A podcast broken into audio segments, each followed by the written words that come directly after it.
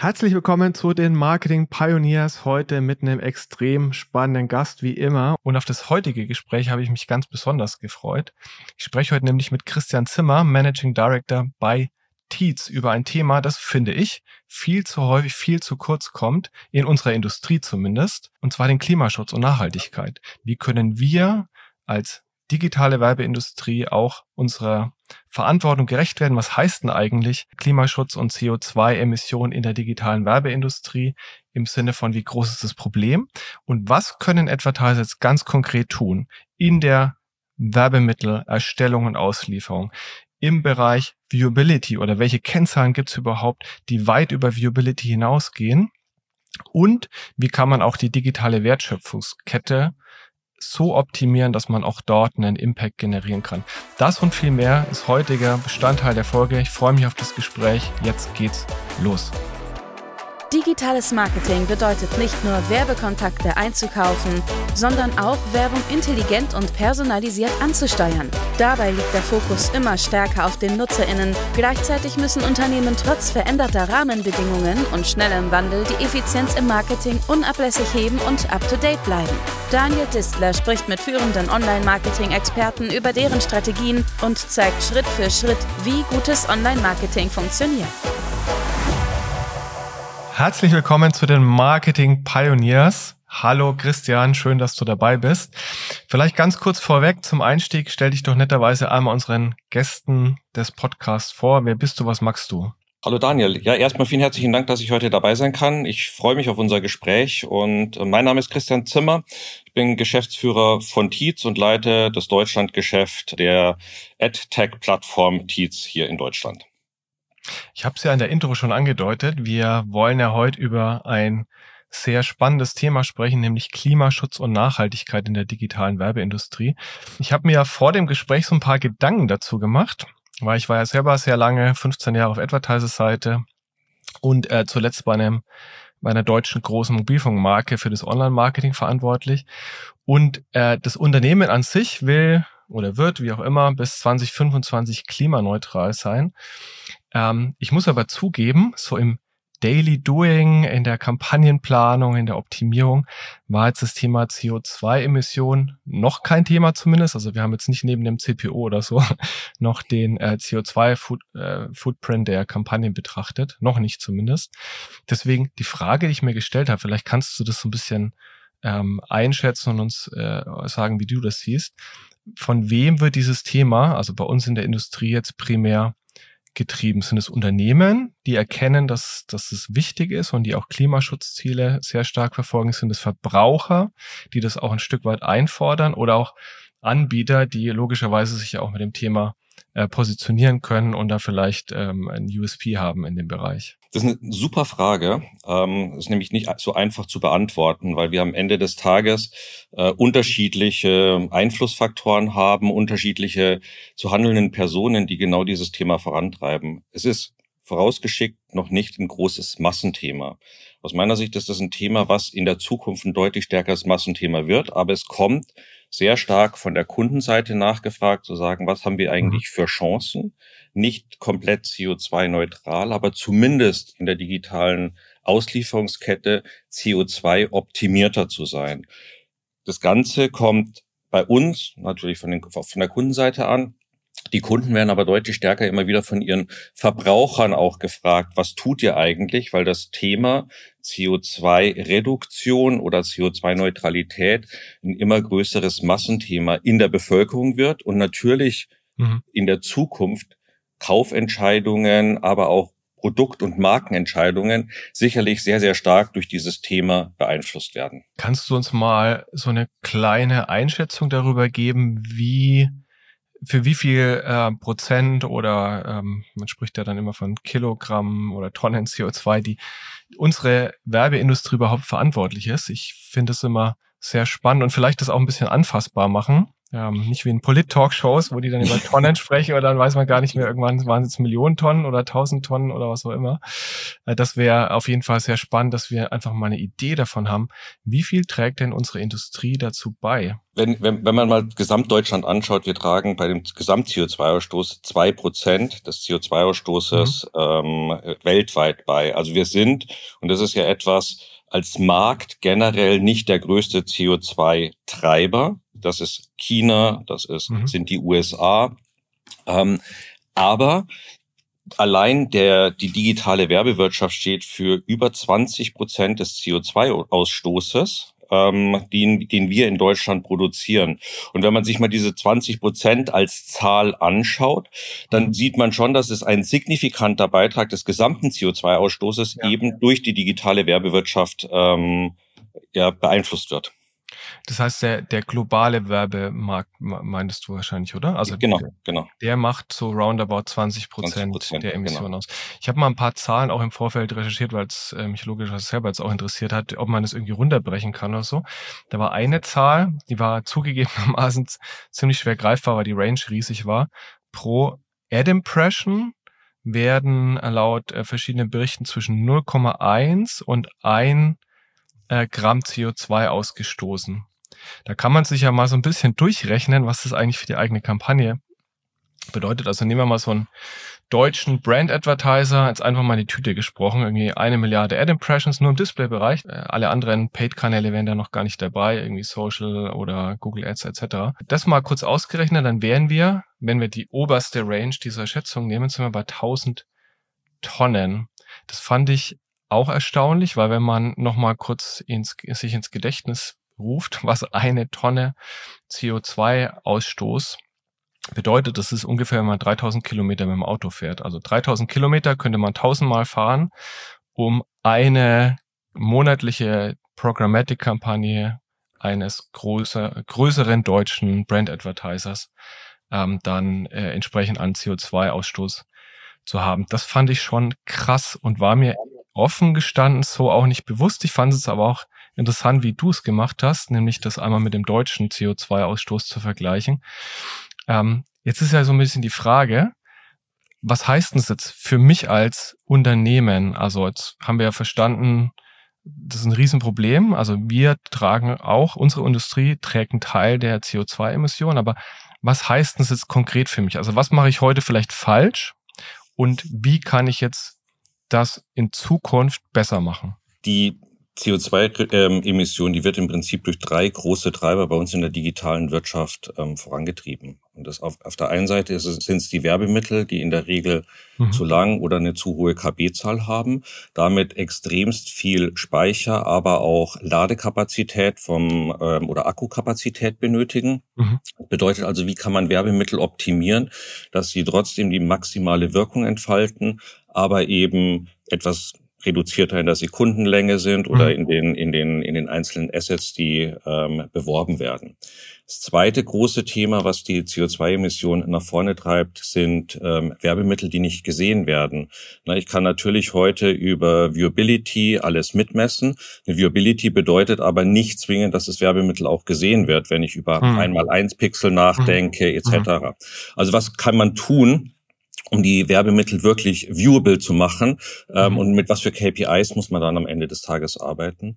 Und der dritte, und das ist einer der mit größten Treiber in der, in der, im CO2-Ausstoß, sind am Ende die digitalen Auslieferungsketten. Also wir machen uns alle mhm. Gedanken mhm. über eine Supply Path Optimierung. Mhm. Ähm, wenn ich heute in einem klassischen programmatischen Ansatz sehe, wir haben ein bis zwei DSPs, wir haben fünf, sechs, sieben SSPs, die gegenseitig sich die App-Requests hin und her schieben, bis mal ein Werbemittel ausgeliefert wird. Und das produziert alles weiteren CO2. Und natürlich haben wir da eine Verantwortung als Industrie auf der einen Seite zu sagen, wie kann mhm. ich von der KB-Zahl Kleider machen, wie kann ich mhm. neue KPIs finden, um tatsächlich die Sichtbarkeit der Werbemittel zu optimieren und wie kann ich dann die digitalen Auslieferungsketten so reduzieren, dass ich am Ende des Tages mhm. idealerweise in einer End-to-End-Plattform Demand und Supply in einem geschlossenen System mit anbieten kann. Mhm. Verstanden. Lass uns mal die drei Themen noch ein bisschen tiefer beleuchten. Das heißt, jetzt mal bei der Kreation angefangen. Also heute ein übliches Kreativbriefing umfasst ja eher, was soll da drin vorkommen? Also welche Werbebotschaft, welche Message, ähm, wie spreche ich die Konsumenten an? Über KBs, MBs unterhält man, also aus meiner Erfahrung zumindest, unterhält man sich meistens nicht. Das heißt, idealerweise würde man mit seiner Kreativagentur oder wenn man es in-house macht, mit den Grafikdesignern auch ganz klar einmal anschauen, wie kann man da nochmal das letzte KB quasi in der Kreation rausholen. Ja, kann, kann man so machen. Auf der anderen Seite gibt es ja mittlerweile auch Mittel und Wege, wie ich ein gesamtes Video-Asset mir zum Beispiel anschauen kann und sagen kann, mhm. welcher Bestandteil ist tatsächlich notwendig in der gesamten Kampagnengeschichte, mhm. um meine Markenziele oder meine. Abverkaufsziele zu erreichen. Wir arbeiten bei Tietz mit einem eigenen, mit einer eigenen Kreativunit, dem Tietz Studio. Und das Tietz Studio ist gerade bedingt auch über den den Ad-Slot, den wir anbieten, als nativ im redaktionellen Content integriert mit Sound Off, müssen wir natürlich bei den die, die Creatives entsprechend optimieren, dass sie mhm. auch ohne Ton maximale Wirkung entfalten. Wir arbeiten mit einem Unternehmen zusammen, das ist ein, Startup aus Dänemark, nennt sich Neurons. Und Neurons misst am Ende mit, welche Bestandteile in einem Spot gesehen werden, was die für eine kognitive Last haben und wie, wie, wie stark eben der, der Konsument einzelne Bausteine wahrnimmt. Das ist ein KI-basiertes System. Die haben über 2500 Fälle mit einem, mit einem Eye-Tracking sich angeschaut. Haben dann dahinter nochmal gut 6000 Personen befragt mit so Ja-Nein-Fragen, ähm, was, sie, was man von einem Werbemittel gesehen hat und haben darüber eine, eine selbstlernende Plattform gefunden, um zu sagen, was, wie muss ich eigentlich ein Werbemittel oder wie kann ich auch ein Werbemittel ähm, ja, zusammenschneiden in einer Spotlänge, damit auch eine KB-Anzahl reduzieren, aber trotzdem noch meine die maximale Botschaft ähm, quasi rüberbringen. Das Ganze haben wir verglichen mit, äh, mit richtigen Eye-Tracking-Studien aus in einem, ähm, in einer Laborsituation und haben da gut 98 Prozent Überschneidung gefunden zu dem, was uns das KI-basierte System sagt und äh, dem, was wir im klassischen Eye-Tracking gesehen haben. Und darüber optimieren wir heute schon die Werbemittel, zumindest für unseren Ad-Slot und konnten da, sag ich mal, von Sekundenlängen 20 Sekunden durchschnittlich auf zwischen 10 bis 15 Sekunden reduzieren, ohne dass die Kampagnenbotschaft ähm, beim Konsumenten nicht angekommen ist. Also da gab es keinen Rückgang in den, in den Brandwerten. Okay, verstehe. Das heißt, ihr habt ja dann im Idealfall die Größe, also wieder über die Dateigröße gesprochen, um 50 Prozent maximal reduzieren können, was ja jede Menge genau. ist super spannender Ansatz. Ähm, ich dachte, wir kommen heute einmal um das Thema KI-AI herum, aber nee, kommen wir nicht. aber es spielt auch bei euch mittlerweile eine große Rolle. Zweites Thema, Viewability. Viewability ist ja erstmal eine technische Metrik. Also ist ja eigentlich, beschreibt ja erstmal ein Werbemittel, konnte theoretisch technisch gesehen werden. Heißt ja, noch lange nicht, dass es gesehen wurde. Es ist ja so ein bisschen wie wenn man TV-Spot schaut, aber sich gerade in der Küche was zu trinken holt und ähm, das Wohnzimmer woanders ist. Das heißt, die reine Viewability ist zwar ein guter Anfang, würde ich sagen, aber noch lange nicht das, worauf man optimieren kann. Ähm, wie siehst du das Thema und was wäre eine bessere Metrik, wie man ähm, auch wirklich gesehene Werbemittel produzieren kann und auch ausspielen kann vor allem? Also für, für mich ist das Thema, ich bin jetzt seit, seit 97 in der digitalen Welt unterwegs und man hat viele unterschiedliche KPIs kommen und gehen sehen. Nur die Viewability ist, auch wenn es eine reine technische Messgröße ist, hat sich eigentlich ähm, in den letzten Jahren ein Stück weit manifestiert, zeigt aber eben nicht genau, hat dieses Werbemittel eine Leistung gebracht oder nicht. Aus unserer Sicht ist es sehr, sehr wichtig, dass wir die Aufmerksamkeit mitmessen. Bedeutet, wie stark gucken Leute ein Werbemittel und was für Markenpräferenzveränderungen, Kaufentscheidungen, positive Kaufentscheidungsentwicklungen können wir durch die ausgelieferten Werbemittel tatsächlich dann auch nachweisen über Forschungen. Und das ist aus meiner Sicht eins der wichtigsten Themen. Henry Ford hat immer gesagt, ähm, 50 Prozent meiner Werbemittel sind äh, irgendwie oder meine Werbegelder sind irgendwie verschwendet. Und das ist genau ein Ansatz, wie kann ich identifizieren, welche dieser 50 Prozent verschwendet sind und wie kann ich daraufhin eben auch nur die Werbemittel ausliefern oder die Platzierungen ausliefern, die auch tatsächlich aufmerksam äh, betrachtet werden. Was heißt denn das konkret für mich als Online-Marketing-Manager oder Brand-Manager, der für Kampagnen verantwortlich ist? Wie kann ich das jetzt wirklich in die Tat umsetzen? Also wie kriege ich eine Attention oder eine Aufmerksamkeit in meine Kampagnen verankert? Es gibt mittlerweile Messdienstleister wie Lumen, die ähm, genau dieses Thema mitmessen. Das läuft auch über einen Eye-Tracking-Verfahren und dann in einer Extra Extrapolation wird am Ende des Tages hochgerechnet, wie viele Attentive Seconds in den Werbemittelauslieferungen pro 1000 Ad-Impressions gegeben hat. Und darüber bekommt man einen Indikator als Optimierungs-KPI, ähm, wie man die Kampagne stärker auf Attentive Seconds optimieren kann und ausliefern kann, um damit eben die Wastage zu reduzieren. Und kann ich das jetzt überall anwenden oder ist es reduziert auf bestimmte Anbieter wie beispielsweise jetzt ähm, euch als Teats? Also mit Lumen ist ähm, flächendeckend sicherlich einsetzbar. Bei uns als Teats ist es in unserem Teats Ad Manager, also das ähm, System, über den idealerweise die Platzierungen bei uns eingekauft werden, per Default integriert und ich kann heute schon jede Kampagne ähm, auf Attention mitmessen und auf Attention optimieren. Okay, verstehe. Also es ist noch kein echter Industriestandard oder wie würdest du das dann bezeichnen? Es ist noch kein echter Industriestandard, liegt aber auch ein Stück weit daran. Wir haben ja in der, in der digitalen und in der gesamten Werbewirtschaft unterschiedliche zu handelnde Personen. Es gibt gewisse KPIs, die gelernte KPIs sind. Ja. Es gibt ähm, neben den Unternehmen, neben den Werbungtreibenden, die ihr gelerntes KPI-Set haben, Agenturen, die auf gewisse KPIs die Kampagnen optimieren. Es gibt aber eben auch noch die, die dritte äh, Partei, ähm, die ich auch sehr, sehr gut kenne, nämlich die der Auditoren, die auch nur ein gewisses KPI-Set in ihren Like-for-Like-Vergleichen abbilden können. Und da ist es natürlich schwer, mit neuen KPIs erstmal durchzudringen.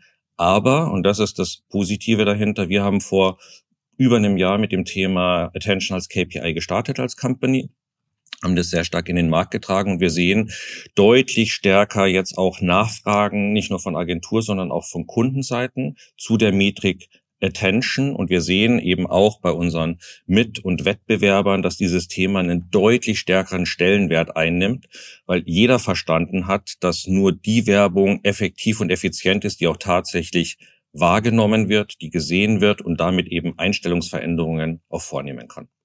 Was eigentlich logisch ist, ne, wenn man mal so ganz platt drüber nachdenkt. Also, dass man Werbung aussteuert, die nicht gesehen wird und äh, dann auf einen möglichst günstigen CPM optimiert, ist ja, war eigentlich noch nie im Sinne des Erfinders, aber ähm, ist so ein bisschen in den letzten 10, 15 Jahren vielleicht auch auf Advertiser falsch, falsch gelaufen, weil man geglaubt hat, man könnte sich dadurch sozusagen günstige Reichweite kaufen, die dann den gleichen Effekt hat wie das, was du jetzt gerade beschrieben hast, nämlich wirklich aufmerksamkeitsstarke Werbung, die wahrgenommen wird, die technisch überhaupt sichtbar ist und nicht below the fold irgendwo abläuft.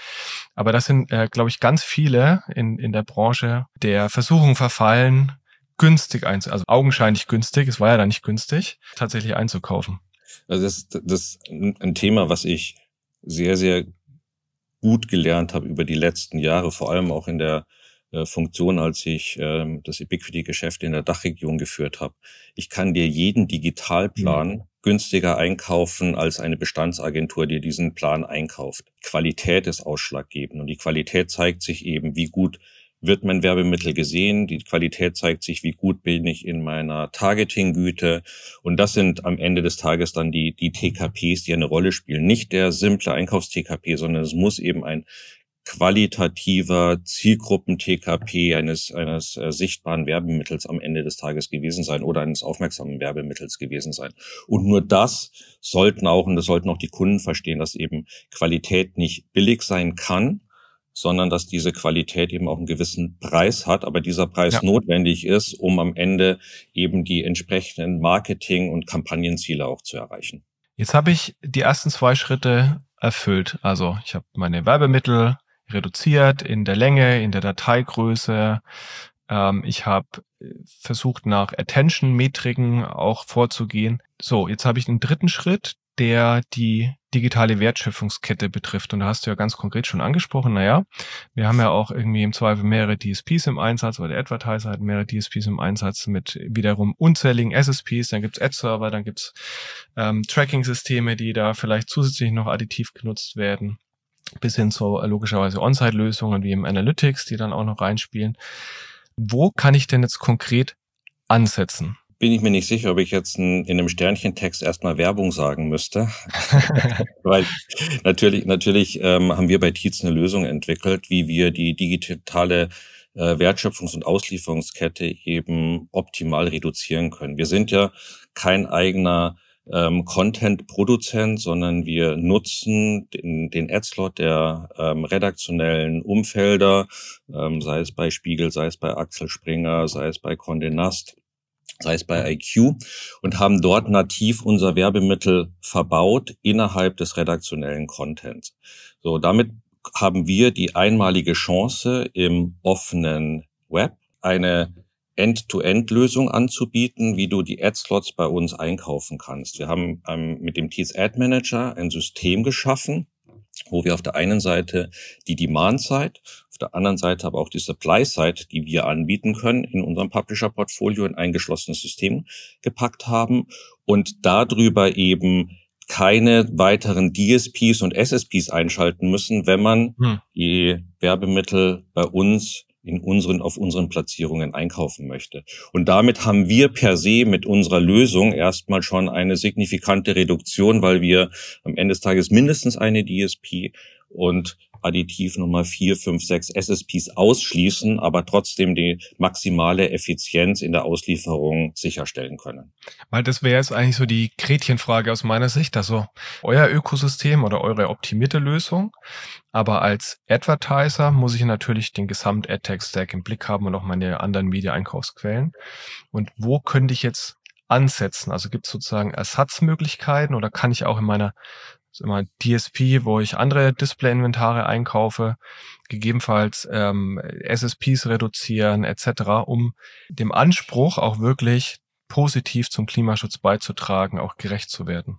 Ich glaube, wenn man sich mal die digitalen Auslieferungsketten in einem ähm, offenen programmatischen System anschaut, da gibt es genug Möglichkeiten, ähm, SSPs zu reduzieren, ohne einen qualitativen Verlust auf der Supply-Side zu bekommen. Ähm, in der Regel sind es ja so, dass du in den SSPs ähnliche Platzierungen findest, wenn nicht sogar die gleichen Platzierungen ja. findest und am Ende im Prinzip nur die SSPs sich gegenseitig die, ähm, die Platzierungen hin und her schieben. Und das ist ja einer der großen Dinge, warum sehr viel über eine Supply-Side-Optimierung auch, ähm, über Supply-Path-Optimierung ähm, gesprochen wird, um eben genau an diesem Punkt anzusetzen, dass man nicht nur geschlossene Systeme, wo man eben einen, sag ich mal, einen Ausschnitt aus dem Ökosystem einkaufen kann, sondern wo man eben auch im offenen Web Möglichkeiten hat, eben Klima- oder CO2 reduziert Werbemittel auszuliefern.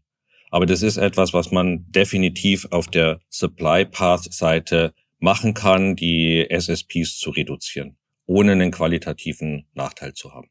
Was ja noch ein paar andere ich sag mal, positive Nebeneffekte haben kann, ne? zumindest aus meiner Erfahrung.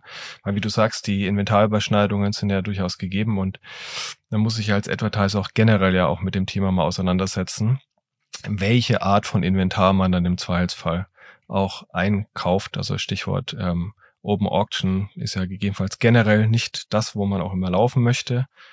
Ähm, und hat auch ein paar andere Downsides. Haben wir verstanden, wie groß das Problem ist? welche ganz konkreten drei Dinge man tun kann. Sind wir jetzt am Ende oder gibt es weitere Maßnahmen, wo du sagst, okay, das, das müsste man in den Prozess noch mit aufnehmen? Oder auch KPIs, die man noch irgendwo implementieren muss in den Mediaplan, in die Optimierung? Ich glaube nicht, dass wir am, am Ende sind. Nur welche weiteren KPIs man mit aufnimmt, das wird auch ein Stück weit die Zukunft zeigen. Ich glaube, wir müssen alle erstmal anfangen, die ersten Schritte zu gehen, in diesen ersten Schritten eben mit klaren KPI-Definitionen zu arbeiten, die ersten Ergebnisse zu ähm, generieren, zu sehen, wie wir eben CO2 reduzierter. Wir werden nicht CO2-neutral ausliefern können, weil digital wird immer einen gewissen ja. CO2-Ausstoß mit sich bringen. Aber wie wir CO2-reduzierter erstmal die, ähm, die digitale Wertschöpfungskette machen können. In einem zweiten Schritt, und das ist für mich so ein bisschen der, der ganze Über, Überbegriff, wir, wir müssen uns eigentlich mit ESG-Strategien auseinandersetzen, also Environmental, Social und Governance-Themen. Und gerade diese Social-Themen, die werden ständig wichtiger werden, auch über das neue Lieferkettengesetz, wo nachgewiesen werden muss, wie sauber, wie keine Kinderarbeit, ähm, keine Ausbeutung von Mitarbeitern in den Produktionsprozessen am Ende gearbeitet wird. Und das sind aus meiner Sicht die Themen, über die wir heute nur über E reden, aber wir müssen deutlich stärker auch über das Thema Social in der Zukunft reden, weil das von Verbrauchern aus meiner Sicht deutlich, deutlich stärker nachgefragt werden wird, dass die ihre Markenentscheidungen treffen, was ist klimaneutraler und was ist eben auch in einem sozialen Umfeld sauber produziert worden. Und da werden Marken sich differenzieren können und werden Marken auch einen neuen USP aufbauen können. Und diese Themen, die werden aus meiner Sicht in den nächsten Monaten und Jahren deutlich nochmal zunehmen. Und da muss man dann sehen, mit was für KPIs man wieder arbeiten kann. Ja. Patentrezept gibt's dafür nicht, aber das ist, das ist die, die Zukunft, in die wir denken müssen. Ich glaube, im Bereich Social gibt es ja schon eine gewisse Wahrnehmung auch beim Konsumenten, was die Social Responsibility von Unternehmen auch angeht. Also wenn ich jetzt mal so ein, keine Ahnung, Fashion-Konzern oder Fashion-Industrie generell, generell denke, ja, du hast das Thema Kinderarbeit angesprochen dass man darauf achtet, wo kauft man und wie steht das jeweilige Unternehmen dazu und ist es sozusagen auch ein realistischer, fairer Preis des Guts, das man jetzt da gerade kauft oder kann das eigentlich gar nicht sein, dass man äh, ich sag jetzt mal ein T-Shirt für zwei Euro irgendwo kauft, äh, da, da ist irgendwo äh, das Thema vielleicht doch nicht so ernst genommen worden, wie es behauptet wird. Ähm, die Frage, die ich mir stelle, ist tatsächlich, wir sprechen jetzt vorwiegend über die digitale Werbeindustrie, das ist ja unser Thema, unsere Verantwortung auch. Wie wird das beim Konsumenten wahrgenommen? Weil das Lieferketten ist was sehr Anfassbares, ja. Also in welcher Fabrik wird es produziert? Kann sich jeder vorstellen. In welchem Datenzentrum äh, Werbung abläuft und ob das mit Ökostrom läuft oder mit Kohlestrom äh, und ob der Advertiser sozusagen jetzt eine optimierte Lieferkette im Sinne von, da ist ein Ad-Server mehr oder weniger oder eine SSP mehr oder weniger drin, das ist ja für, für die meisten Menschen gar nicht anfassbar, weil sie ja gar nicht, also das, worüber wir uns jetzt unterhalten, gar nicht verstehen. Wie kann man das trotzdem anfassbar machen und vielleicht dann auch zum Wettbewerbsvorteil, indem man sagt, schaut mal her, wir sprechen nicht nur über Lieferketten im Sinne von äh, Fabrik ABC, sondern sogar unsere Werbung. Wir haben hier eine gewisse Verantwortung wahrgenommen und das optimiert. Ich glaube, das ist ein, eine kommunikative Leistung, die die Unternehmen mit sich also bringen müssen am, am Ende des Tages, ob das, sag ich mal, vielleicht wie so einen ähm, eher Text bei der Arzneimittelwerbung sein wird, ne, dass man eben gewisse CO2-Reduktionen vorangetrieben hat, dass eigene Kampagnen dazu entstehen werden. Ich glaube, da wird es unterschiedliche Wege geben, um dem Verbraucher zu zeigen, was man für Anstrengungen als Marke, die auch nicht unbedingt anfassbar sind, dann am Ende des Tages wieder zeigen kann. Glaube ich, da werden, werden die Kunden ihre eigenen Wege finden, wie sie das in, in ihre, in ihre Kampagnen ähm, Kommunikation mit aufnehmen können. Ich glaube heute nicht, dass man äh, wie so ein Institut Fresenius äh, mhm. einen Prüfstempel haben wird und sagen ja. wird, diese Kampagne hat x ja. Prozent CO2 reduziert. Und man sieht es ja heute schon bei dem ein oder anderen Unternehmen, wenn ich mir nur mal eine Lufthansa anschaue, die ähm, einem immer wieder anbietet, dass man seine Flüge kompensieren kann, den CO2-Ausstoß ja. über Meilen oder über Cash am Ende des Tages ist ja wieder die Frage, was macht dann tatsächlich die Lufthansa, ne? wenn ich meine Meilen reingebe, ich kriege ein schönes Zertifikat, dass ich CO2-neutral geflogen bin, aber was wird am Ende dann wieder gemacht? Und ich glaube, da werden die Konsumenten in der Zukunft auch mehr Fragen stellen und man wird als Unternehmen dort eine deutlich höhere Transparenz haben müssen, um nachzuweisen, was man getan hat. Natürlich kann man, kann man immer sagen, ja, was, also wie, wie kann ich das nachweisen? Was wird der Konsument daraus, ähm, daraus ziehen? Ich glaube, wir müssen vorne einmal anfangen, dass wir unsere ähm, digitale Werbewirtschaft das Bewusstsein nach vorne stellen, dass wir einen sehr, sehr hohen Anteil am gesamten CO2-Ausstoß haben und müssen dort ja. unsere Hausaufgaben machen und sagen, wie können wir die ersten Schritte gemeinsam als Industrie gehen. Das ist auch nichts, was wir nur als Vermarkter machen können oder was nur eine Agentur machen kann, sondern das muss die gesamte Industrie muss dort diesen Weg gehen und dann werden, werden es vermutlich auch in der Zukunft mal standardisierte Ansätze geben, aber das wird dann eben auch weiter an den Konsumenten getragen. Und daraus wird sich aus meiner Sicht so eine, eine Evolution dann auch entwickeln, ähm, wie diese Themen in der, wie man mit diesen Themen in der Zukunft dann auch kommunikativ umgeht, wie man mit den Nachweisen umgeht. Und am Ende des Tages wird man sehen, wie der Verbraucher, was der auch für Fragen stellen wird und wie dieser, wie, wie der Verbraucher ähm, auf genau diese Ansätze reagieren wird. Der Verbraucher, der im Übrigen ja deutlich aufgeklärter mittlerweile ist und sich im Zweifel ja auch sehr intensiv mit dem Thema beschäftigt. Das heißt, wenn wir über das Thema CO2-Emissionen sprechen, kommt da häufig auch so ein bisschen Geschmäckle rein, sage ich mal, in dem Unternehmen ja so eine Art Greenwashing betreiben. Ne? Also ich habe gelesen, selbst die EU-Kommission sich dem Thema jetzt annimmt, weil es ja sehr einfach zu sagen, ja, wir machen hier irgendwas, aber keiner kann es so richtig nachvollziehen. Und dann wird es ja wieder unglaubwürdig, ähm, wenn die Authentizität dann ein Stück weit verloren geht, indem man halt nicht mehr nachvollziehen kann, äh, was passiert denn jetzt genau an der Stelle, um CO2-Emissionen einzusparen und zu reduzieren und kompensieren bin ich komplett bei dir. Also es bringt nichts zu sagen, ich habe jetzt mal eben zehn Bäume im Amazonas gepflanzt und damit bin ich etwas ähm, CO2-neutraler unterwegs. Wir arbeiten gerade an einem sehr, sehr großen Forschungsansatz, um zu sagen, wie können genau diese drei Bausteine, über die wir vorhin geredet haben, also Werbemitteloptimierung, Optimierung auf Attention als KPI, aber auch unser End-to-End-Plattform, äh, der Teats Ad Manager, wie können wir dort nachweisen, dass wir mit optimierten Werbemitteln, mit einer Optimierung auf Attention ja. tatsächlich auch CO2 reduziert haben? Und da laufen gerade AB-Tests, wo wir Kampagnen ähm, ausliefern, die unoptimiert sind. Wir messen mit Lumen die Kampagnenauslieferung und wir messen mit Scope 3 dann die Auslieferungskette innerhalb unseres Teats Ad Managers und das gleiche läuft dann in einem gesagt, in einem AB-Test ja. noch mal mit einer, auf einer optimierten Variante und dann können wir sagen, unoptimiert CO2-Ausstoß von X, optimierten CO2-Ausstoß von Y und dann sieht man eben sehr klar die Reduktion, die die jeweiligen Optimierungsschritte gebracht haben. Da sind wir, wie gesagt, gerade in einem im Feld mit einer relativ großen Studie, die wir hoffentlich im Herbst dann auch vorstellen können, wo wir unterschiedliche Industrien, unterschiedliche Kunden auch mit, ähm, mit anschauen, um ja. da eben der, der Branche schon mal so einen, einen ersten Indikator auch geben zu können. In dem Kontext ähm, hätte ich noch eine technische Frage an dich, weil super spannend, dass ihr da eine Studie macht. Ich bin auch tatsächlich wahnsinnig gespannt aufs Ergebnis. Ähm, es gibt jetzt noch ein paar technische Herausforderungen, über die haben wir heute noch gar nicht gesprochen. Das würde ich gerne einmal, einmal abschließend ganz kurz noch tun. Ich glaube, wir müssen es nicht allzu sehr vertiefen, aber vielleicht kannst du es kurz beantworten. Also wir haben ja das Thema Third Party.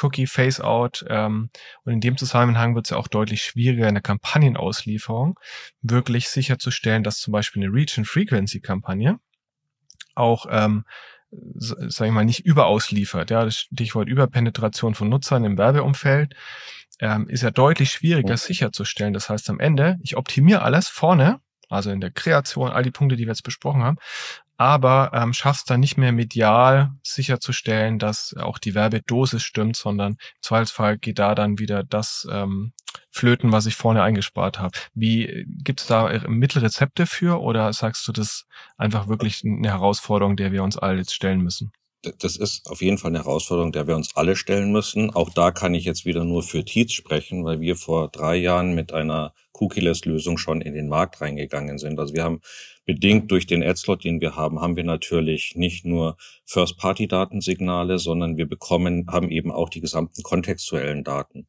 Und wir haben vor drei Jahren angefangen oder vor vier Jahren angefangen, die ähm, Third-Party-Daten, die wir haben, ähm, quasi zu überarbeiten und versucht, eigene Profile kontextuell und über First-Party-Daten zu bilden, um daraus eine Auslieferung auf einer Cookie-less-Ebene ähm, ja, anbieten zu können. Und was wir gemacht haben in den letzten drei Jahren sehr intensiv in AB-Tests auf ähm, Cookie-basierte Zielgruppen ausgeliefert und auf unsere Cookie-less-Zielgruppen ausgeliefert und haben da festgestellt, dass wir medial keine großen Unterschiede hatten. Also Reach Frequency haben ja. wir gut aussteuern können.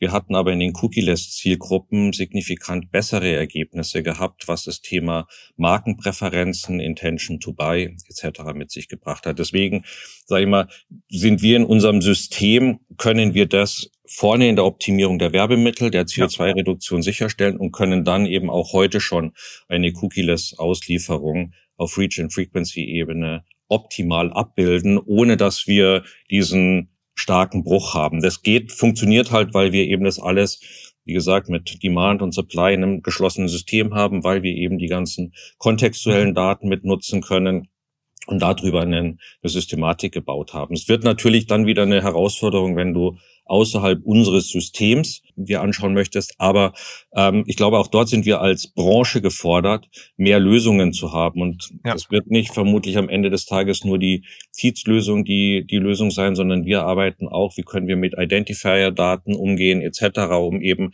ähm, am Ende dem Markt das anbieten zu können für unser Portfolio, was vom Markt auch gefordert ist und nicht dem Markt nur eine Lösung aufzwängen. Also da müssen wir agnostisch auch in den Angeboten werden.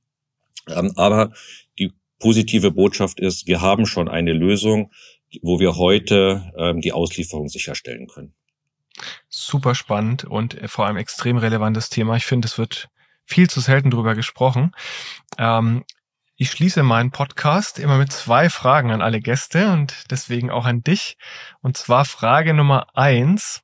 Wen aus der digitalen Branche, muss nicht nur Werbeindustrie sein, kann man auch gerne ein bisschen größer fassen, hättest du denn gerne einmal kennengelernt oder würdest gerne kennenlernen? Das ist eine super, super gute Frage, weil es gibt wahnsinnig viele Leute, die ich gerne mal kennenlernen würde, beziehungsweise vertiefender kennenlernen würde. Wen ich zurzeit als einen der spannendsten Menschen sehe, ist Philipp Westermeier, weil der viele Dinge geschaffen hat, die unsere Branche nachhaltig verändern. Und die Gespräche, die man mit ihm hatte, waren immer bislang sehr gut, aber mit dem mal deutlich intensiver und deutlich mehr in die Details zu gehen, das wäre, glaube ich, noch einer der großen Wünsche, die ich habe. Okay, sehr spannend und der ist ja auch realistisch, glaube ich, umsetzbar. Ähm, gibt ja andere Wünsche Richtung Sergey Brin von Google oder so oder Mark Zuckerberg. Da wird es dann, glaube ich, ein bisschen schwieriger. In, in, interessanterweise war, habe ich beide schon mal getroffen, auch wenn wir da immer in, in größeren ja. Gruppen gewesen sind. Aber deswegen sind diese die Namen, die man so per se immer dann auf dem auf dem Schirm hat, sind bei mir jetzt nicht so hochgekommen, weil das in der Vergangenheit ist man ja häufiger mal im Silicon ja. Valley gewesen und hat dann eben auch die entsprechenden zu handelnden Personen, Marissa Meyer etc. alle mal gesehen gesehen. Und ähm, das, ich fände ich eben spannender, Leute, die wirklich ja, den, den Immediate Impact auf einzelne Themen haben. Und ähm, in der Breite ist da für mich Philipp Westermeier wirklich der, der stärkste Kandidat aktuell. Welches Startup hättest du denn gerne selbst gegründet, das vielleicht heute schon lange kein Startup mehr ist? Ich bin eigentlich immer sehr, sehr glücklich gewesen, wie ich meinen Karriereweg gemacht habe. Ne? Ich bin auf Agenturseite gewesen, ich war auf Auditorenseite, ich bin auf Vermarkterseite gewesen. Ähm, ich hätte gerne, und das war in der Tat mal Anfang der 2000er, ein Startup für eine Targeting-Lösung gegründet. Ähm, und das ist auch relativ weit gediehen gewesen. Ähm, am Ende des Tages gab es mit einem Gesellschafter einen kleinen oder Co-Gesellschafter eine kleine Streiterei, wer die Mehrheit an der Firma haben sollte und daran ist es gescheitert. Aber ich glaube, das war, wäre zum damaligen Zeitpunkt 2001, 2002 sicherlich etwas gewesen, wo wir eine Uniqueness gehabt hätten und heute sicherlich auch eine gute Lösung im Markt hätten anbieten können. Mit Sicherheit, vor allem wenn man bedenkt, wie lange äh, das schon her ist und wie früh ihr dann quasi dran gewesen seid ähm, ja. oder wärt mit der Lösung. Ähm, sehr spannend, dass du da zum damaligen Zeitpunkt sogar selber schon überlegt hattest, beziehungsweise schon aktiv warst. Ja, vielen Dank, Christian, für das äh, extrem spannende Gespräch. Ich glaube, wir haben viel gelernt über Klimaschutz, Nachhaltigkeit, wie man das auch direkt als Advertiser selbst berücksichtigen, implementieren kann. Ähm, ich bin wahnsinnig gespannt auf eure Studie die können wir dann ja vielleicht auch nachträglich noch verlinken, wenn die dann im Herbst mhm. erscheint. Ähm, vielen Dank an dich fürs dabei sein, fürs Kommen. Vielen Dank, Daniel. Danke für deine Zeit und hat mir sehr viel Spaß gemacht. Danke dir. Ciao. Danke. Tschüss.